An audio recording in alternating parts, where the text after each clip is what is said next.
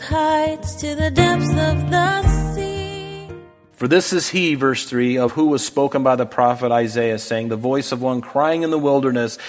He cried in the wilderness, trying to plead with people to come to God, to get their heart right before God. That's what John did in that desert, uh, in the wilderness. That's what he did. Now, John himself was clothed in camel's hair with a leather belt around his waist. What an interesting character that would be.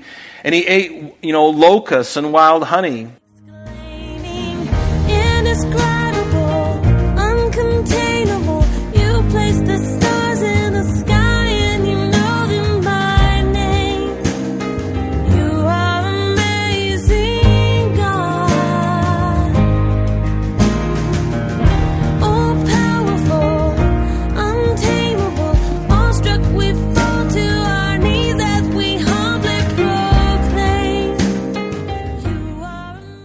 Welcome, everyone, and thank you for joining us. You're listening to Truth in Christ Radio, a Bible teaching radio ministry of Calvary Chapel of Rochester with senior pastor and teacher Rob Kellogg.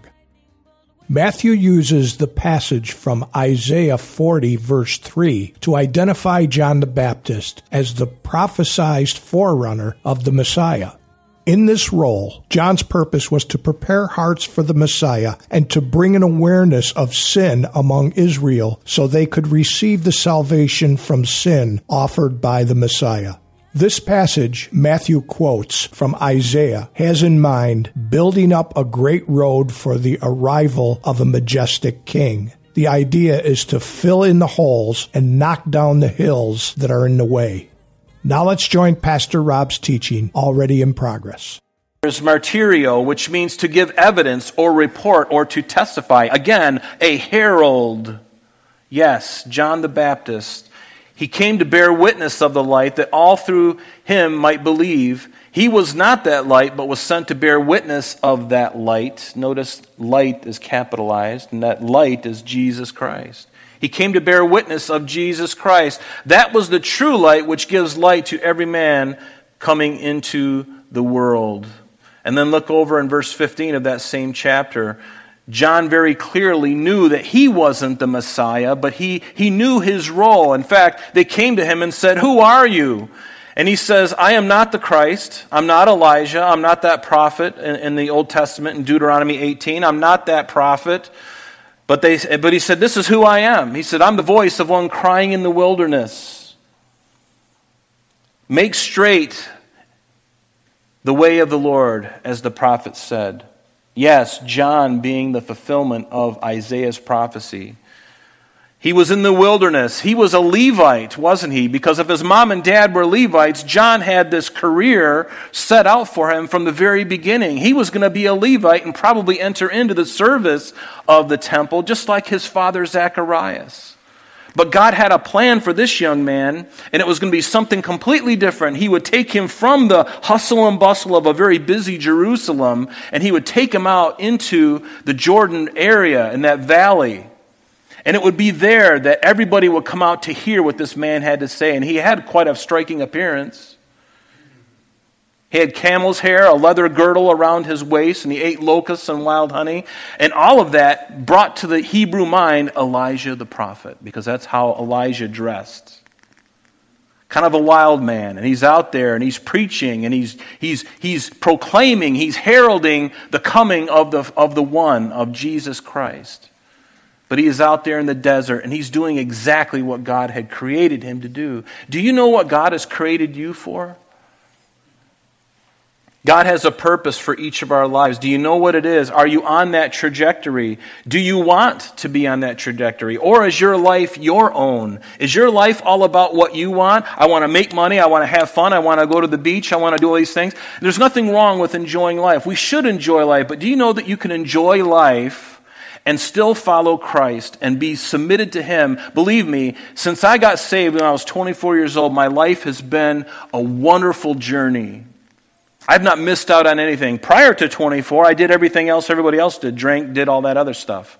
And I can tell you that all of it was a biggest waste of time in my life. And now I am living life. I feel alive, and boy, the battle is on, and everything is clear to me. The Word of God opens your mind. You're like, oh my goodness, this is not just some kind of fairy tale. This is not some kind of Disneyland that I'm living in. No, this is real. And there is a fight for life. There's a fight for life, and there's a fight to, for death. And it's amazing. There's people out on the corner now screaming. They want their right to choose. Kill that child. Anyway, God has a plan. He had a plan for, for John.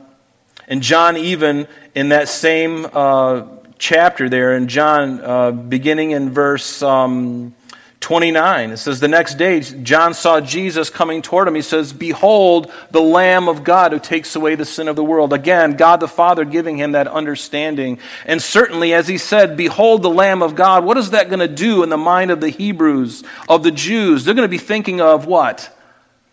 The Passover, the Lamb that was slain the Passover lamb. Jesus is that Passover lamb. That type that was specified in, in, Exodus 12, that Passover lamb that would have to be slaughtered and the blood put over the lintel and the doorposts of the house. And anybody who was under the blood was safe, but anyone who was outside would be killed. And isn't that true? If we are in Christ and his blood covers us, we're safe because he died on the cross once and for all for my sin and for your sin. We have to believe in him and we can have eternal life. Jesus says that. So, John, the herald, says, This is the Lamb of God who takes away the sin of the world. And he says, I, and, and John bore witness and said, verse 32, I saw the Spirit descending from heaven like a dove, and he remained upon him. And I do not know him, but he who sent me to baptize with water said to me, Upon whom you see the Spirit descending and remaining on him, this is he who baptizes with the Holy Spirit. And I have testified, and this, and I have seen, and this is the Son of God. And John will go on in, in John chapter 3, verse 30 and he knew his place. John knew his ministry was a very short ministry. Do you know that John's ministry was probably around six months? And yet, for millennia, for hundreds of years, and you know, for, we'll just say for hundreds of years, it was prophesied of what he would do, and yet his ministry was so short. It was so short he says, I must decrease. I've done all that I can do. I've done what God wants me to do. Now I need to decrease. But He, the Lamb of God, Jesus Christ, He must increase. And that's what a good herald will do. That's what a good ambassador will do is point to the one that they serve. And John knew his marching orders very well, and he fulfilled them faithfully. And John is in heaven, even though he was beheaded by a horrible ruler named Herod Antipas. Turn with me to Matthew chapter 11. We're, we're almost going to get into this. But we're looking at John's life, and, and I think this is really striking, this chapter, Matthew chapter 11. Of course, we'll go more in depth later on.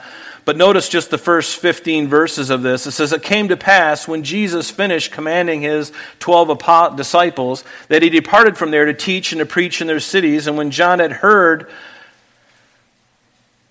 and when John had heard in prison, because John the Baptist was imprisoned, about the works of Christ, he sent two of his disciples and said to him, Are you the coming one, or do we look for another? And Jesus answered and said to them, Go and tell John the things which you hear. The blind see, and the lame walk, the lepers are cleansed, and the deaf hear. The dead are raised again, uh, they're raised up, and the poor have the gospel preached to them. And again, even this that Jesus said was a prophecy of Isaiah 35, verse 5 and 6. So, what, is, what does Jesus tell the messengers of John the Baptist? He quotes scripture to them and send, he says, Send it back to John and tell him, You're right on track. I am whom you know me to be. And here's the scripture to prove it. This is exactly what I'm doing. It's going to verify, John, it's going to set you at ease that your life was not in vain. Everything that you're doing right now was not in vain. I'm going to fulfill the, what God has called us both to do. Notice that. And Jesus, As they departed, Jesus began to say to the multitudes concerning John, He says, What did you go out into the wilderness to see? Did you go to see a reed shaken by the wind? What did you go to see? A man clothed in soft garments? Indeed, those who wear soft clothing are in king's houses. But what did you go out to see? A prophet? Yes, I say to you, and more than a prophet, for this is he of whom it is written. And here he's quoting from Malachi chapter 3, verse 1 Behold, I send my messenger before your face, who will prepare your way before you. And that was John the Baptist. He goes, He was more than a prophet. And Jesus said, Assuredly I say to you, among those born of women, there has not risen a greater than John the Baptist. But he who is least in the kingdom of heaven is greater than he. And from the days of John the Baptist until now, the kingdom of heaven suffers violence, and the violent take it by force. For all the prophets and the law prophesied until John. But notice this and if you are willing to receive it, he is Elijah who is to come. He who has ears to hear, let him hear. So now, it becomes very interesting because we know that Malachi, chapter 4, verse 5 and 6, said this Behold, I will send you Elijah the prophet before the coming of the great and dreadful day of the Lord. And he will turn the hearts of the fathers to the children and the hearts of the children to their fathers, lest I come and strike the earth with a curse. So they knew that this, something about this John, that he was, and Jesus said, He is this Elijah who is willing to come. But then we go on in Matthew chapter 14 and we find out that Herod ultimately kills John the Baptist. But then go with me now to Matthew 17. So Jesus knows that Herod has killed his forerunner, his herald, if you will. And then in Matthew 17, what does it say to us? And his disciples asked him again, this is verse 10 of Matthew 17. Why then do all the scribes say that Elijah must come first?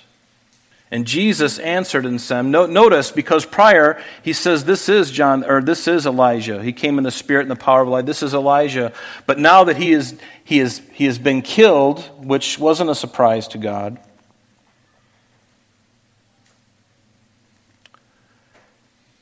Jesus answered and said to them, Indeed, Elijah is coming first and will restore all things. But I say to you that Elijah has already come. And they did to him, but, uh, excuse me, but, and they did not know him, but did to him whatever they wished. And likewise, the Son of Man is also about to suffer at their hands. And then the disciples, it said, understood that he spoke to them of John the Baptist. Now, this seems a little odd to us, perhaps, but one thing we have to realize is the implication of this is if, is if Israel had accepted Christ as their Messiah, and by this time in Jesus' ministry, when he said this, they had rejected him. They had rejected him. And he knew that. And if they would have listened to John the Baptist, and if they would have received Christ, the kingdom of God would have ushered in at that time. But they did reject him, and they reject the message of John the Baptist that had been prophesied. And so, the, and that's why Jesus would say to them that he has, he is indeed coming first and, and will restore all things. But I say to you that Elijah has come already. So that's a little confusing, isn't it? He's, he is going to come first, but he's already come. What is he talking about? Well, John the Baptist came, and he came in the spirit and power of Elijah, but because of the rejection of Israel, this prophecy is still yet to be fulfilled. It's still yet to be fulfilled, and it's going to be fulfilled specifically in the future. And we believe in Revelation 11. Remember with the two witnesses. Many believe that the two witnesses of Revelation 11, one of them is going to be Elijah. And it's very possible. And so that's why Jesus could say, He has already come, but there's also He's, he's, he's coming yet. so that's a little confusing because he didn't come physically as Elijah, but he came in the spirit and power of Elijah. But due to the rejection of John's message, due to the rejection of Jesus Christ, the prophecy of Elijah in that Malachi 4 is not fulfilled yet, but it will be fulfilled in the future yet to us. So let's look at verse 1. Notice what it says. In those days, John the Baptist came, and we're back in, uh, excuse me, in Matthew chapter 3. We may only get to the first uh, 12 verses here, Lord willing.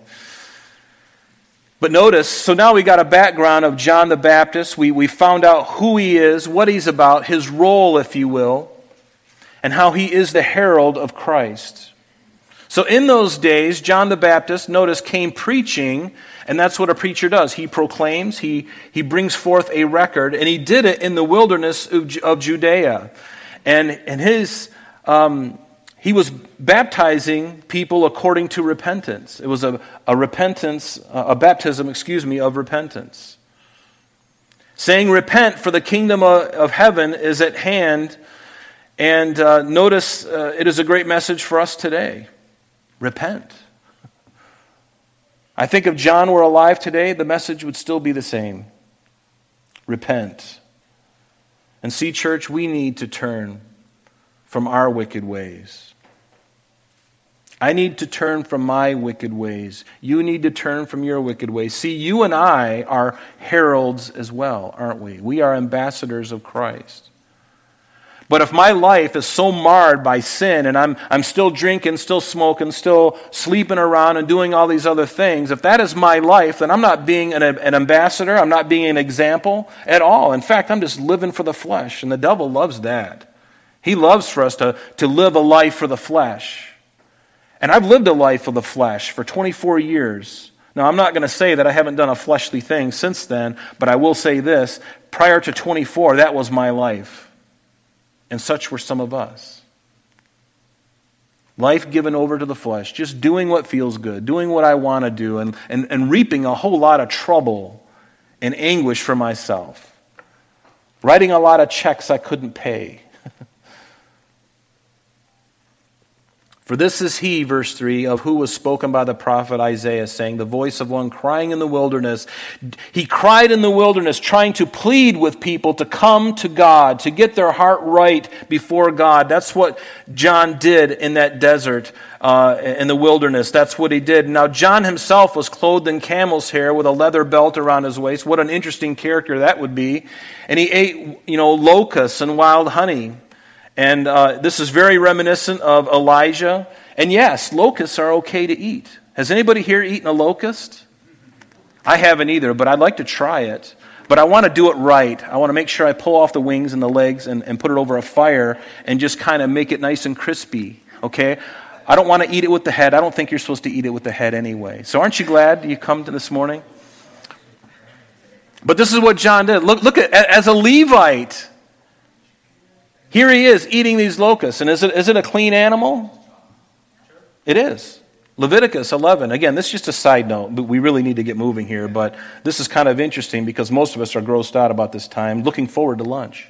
So, it was a clean insect, Levitically, even for John. And in Leviticus 11, verse 21, what does it say? Yet these you may eat of every flying insect that creeps on all fours, which uh, those which have jointed legs above their feet, which uh, with which to leap on the earth. These you may eat the locust after its kind, the destroying locust after its kind, the cricket after its kind, and the grasshopper after its, after its kind. But all other flying insects, thank you, insects, thank you, Jesus, which have four feet, shall be an abomination to you, like cockroaches.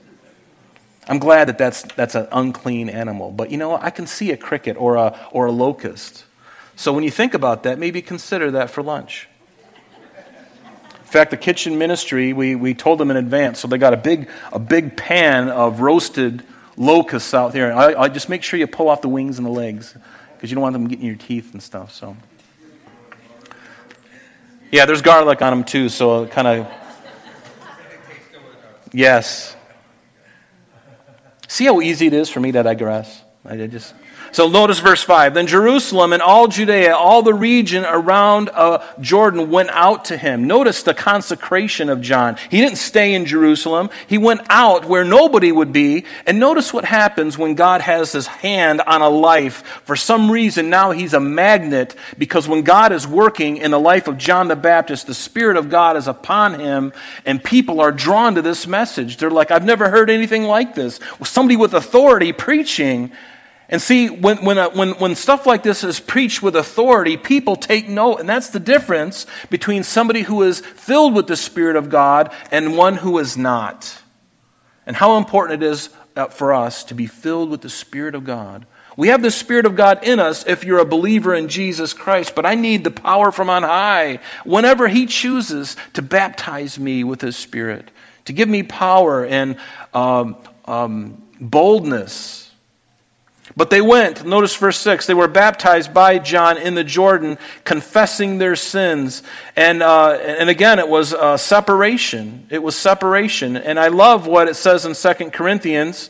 It says, Therefore, come out from among them and be separate, says the Lord. And do not touch what is unclean, and I will receive you. And I love the fact that he brought them out because they were in Jerusalem at this time was filled with extortion, filled with a bunch of phony business. There's nothing more phony uh, except in, in religious circles. Sometimes there can be so much phony stuff. Don't be bamboozled by those who want your money. Who are, you know, you know, send in your, your seed faith of a $1,000 and we'll send you a hanky that the pastor blew his nose into. And we'll send that to you for a, for a seed gift of a $1,000 or more. And people do it. It's crazy. He had to get them out of the mess because Jerusalem at this time was a complete disaster. He says, Come out and be separate. Come out from among all the religious nonsense and get your heart right with God because that's what it's all about is our, our heart with God. Come out from among all of this noise and nonsense and all this merchandise that Jerusalem had become. Come out into the field, out there in the wilderness, and let's talk about it. Let, let us reason together, says the Lord. Isn't that what it says in the prophets? And so, when verse 7, when he saw many of the Pharisees and the Sadducees coming to his baptism, they were there not because they really wanted to be baptized. They were coming to find out who, who is this young upstart? Who is this young man who's claiming to be something? He didn't come by us. We didn't give him any authority to be out here doing this. Well, guess what? It's because the authority, you don't have the authority anymore. You've been squandering it away, stealing money from poor widows and, and, and, and acting like you're all pious, but inside your own personal life, you're, you're having an adulterous affairs and you're stealing money from people. The one, and God is saying, the one who I'm really after and I got my hand on is him. John the Baptist out there. And so they're coming out there wondering, you know, who this man is. They weren't there for the right reasons. And John knew it. And he says, there, he says, they, he said to them, brood of vipers. Think of that. He didn't say, Oh, I'm so glad you guys came. I was waiting for somebody from Jerusalem to come to validate my ministry. Now I can p- put a post on Facebook. The Pharisees came to my show. No, he's like, brood of vipers. Who warned you to flee from the wrath to come? Therefore, bear fruits worthy of repentance, and do not say to yourselves, We have Abraham as our father. For I say to you that God is able to raise up children to Abraham from these very stones. And even now the axe is laid to the root of the trees, and therefore every tree which does not bear good fruit is cut down and thrown into the fire. I indeed baptize you with water unto repentance, but he who is coming after me, John, of course, speaking of his cousin Jesus, is mightier than I, whose sandals I am not worthy to carry. That's the end of our lesson for today, but please join us next time as Pastor Rob continues our study in the Gospel of Matthew. Calvary Chapel of Rochester is located at 2503 Browncroft Boulevard, Rochester, New York, 14625. You can reach us at our church office between 9 a.m. and 4 p.m., Monday through Friday, at area code 585 586 3140. If you would like to have an audio CD of today's message mailed to you in its unedited form, simply mention today's date when contacting our church office. You can also contact us via the web by logging on to www.calvaryrochester.com. There you will be able to access a number of useful things, such as information concerning our beliefs, our ministries, contact information, our location, service times, and much more. You can also download or listen to the radio and sanctuary messages free of charge from the teachings link at the top of the page. To listen to Calvary Chapel of Rochester sanctuary messages or Truth in Christ radio on your mobile device, just subscribe to both through Google Podcast or Apple Podcast. You're also invited to join us on Sunday and Thursdays through live streaming of our services and Bible studies. Just click on the online services link on the website. We're so glad that you could join us today. And if there is any way that we can bless you with your walk with Jesus Christ, please don't hesitate to call our church office. Remember, Jesus said, I am the way, the truth, and the life. And for this cause I have come into the world, that I should bear witness unto the truth. Everyone who is of the truth hears my voice. May God bless you in abundance today as you walk with Him. And until next time, this has been Truth in Christ.